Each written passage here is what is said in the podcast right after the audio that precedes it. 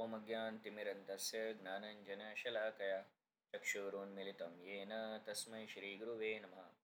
हरे कृष्णा, मैं अपना पॉडकास्ट भगवान श्री कृष्ण और उनके कृष्ण कृपामृत श्री श्रीमद एसी भक्तिवेदांत स्वामी प्रभुपाद को समर्पित करता हूँ, जिन्होंने कृष्ण लीला की कथा का यह अमृत हमें प्रदान किया और भक्ति भक्तिवेदांत बुक ट्रस्ट द्वारा प्रकाशित इस पुस्तक से यह अमृत मैं आपको सुनाने जा रहा हूँ।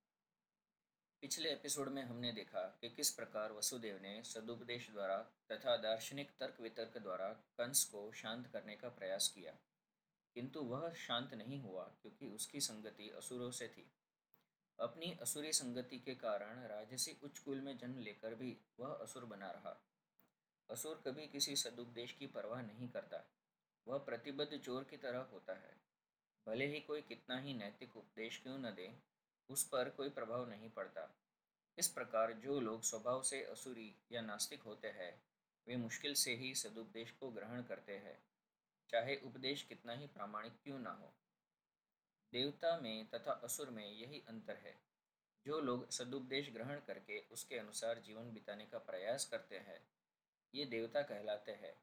और जो ऐसे सदुपदेश को ग्रहण करने में अक्षम होते हैं, वे असुर कहलाते हैं।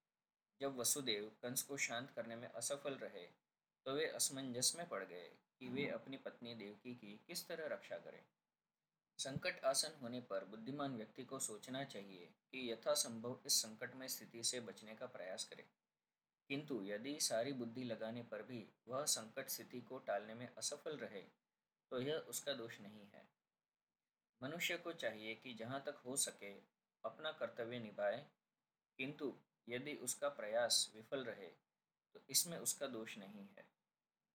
वसुदेव अपनी पत्नी के विषय में इस तरह सोचने लगे कि इस समय तो मैं देवकी के प्राणों की रक्षा करूँगा, तत्पश्चात यदि हमारे संतानें हुई तो उन्हें बचाने का उपाय सोचूँगा। उन्होंने आगे सोचा कि यदि भविष्य में मेरे कोई संतान होती है, जो कंस को मार सके, जैसा कि कंस सोचता है तो देवकी तथा वह संतान दोनों ही बच जाएँगे। क्योंकि विधि का विधान अचिंत्य है। किंतु इस समय तो किसी तरह मुझे देवकी के प्राणों की रक्षा करनी ही है। इसका कोई भरोसा नहीं कि जीव किस तरह किसी विशेष प्रकार के शरीर से संपर्क करे। ठीक वैसे ही जैसे कि दहकती अग्नि का कोई भरोसा नहीं कि जंगल में वह किस प्रकार एक विशेष प्रकार के काष्ठ से संपर्क में आती है।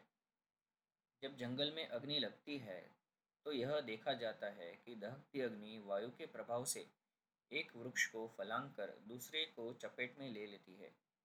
इसी तरह जीव अपने कर्तव्यों का पालन करने में चाहे कितना ही सतर्क क्यों न रहे तो भी उसके लिए यह जान पाना अत्यंत कठिन होता है कि अगले जीवन में उसे कैसा शरीर प्राप्त होने वाला है।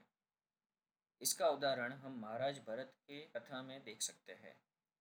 महाराज भरत आत्म साक्षात्कार संबंधी अपना कर्तव्य अत्यंत श्रद्धापूर्वक निभा रहे थे।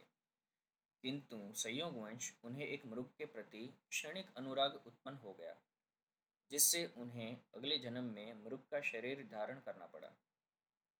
अपनी पत्नी की रक्षा का उपाय सोचकर वसुदेव अत्यंत पापी कन से सम्मान पूर्वक बोले कभी कभी ऐसा होता है कि वसुदेव जैसे पुरुष को कंस जैसे परम पापी व्यक्ति को चाटुकारिता करनी पड़ती है।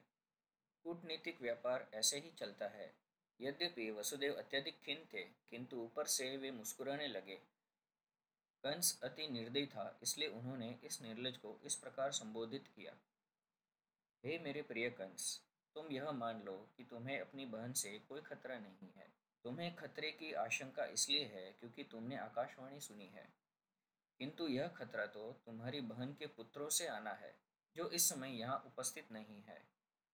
और कौन जानता है कि भविष्य में पुत्र हो या नहीं? इस विचार से तुम अभी सुरक्षित हो। नहीं, तुम्हें अपनी बहन से डरने का कोई कारण है। यदि उसके पुत्र उत्पन्न होते हैं तो मैं वचन देता हूँ कि मैं उन सबको लाकर आवश्यक कार्यवाही के लिए तुम्हारे समक्ष प्रस्तुत करता रहूँगा। कंस वसुदेव के वचनों के महत्व को जानता था। और वह उनके तर्क से आश्वस्त हो गया। फलतः उस समय वह अपनी बहन के जगन्य वध से विरत हो गया। इस प्रकार वसुदेव प्रसन्न हुए और उन्होंने कंस के निर्णय की प्रशंसा की तथा अपने घर लौट आए।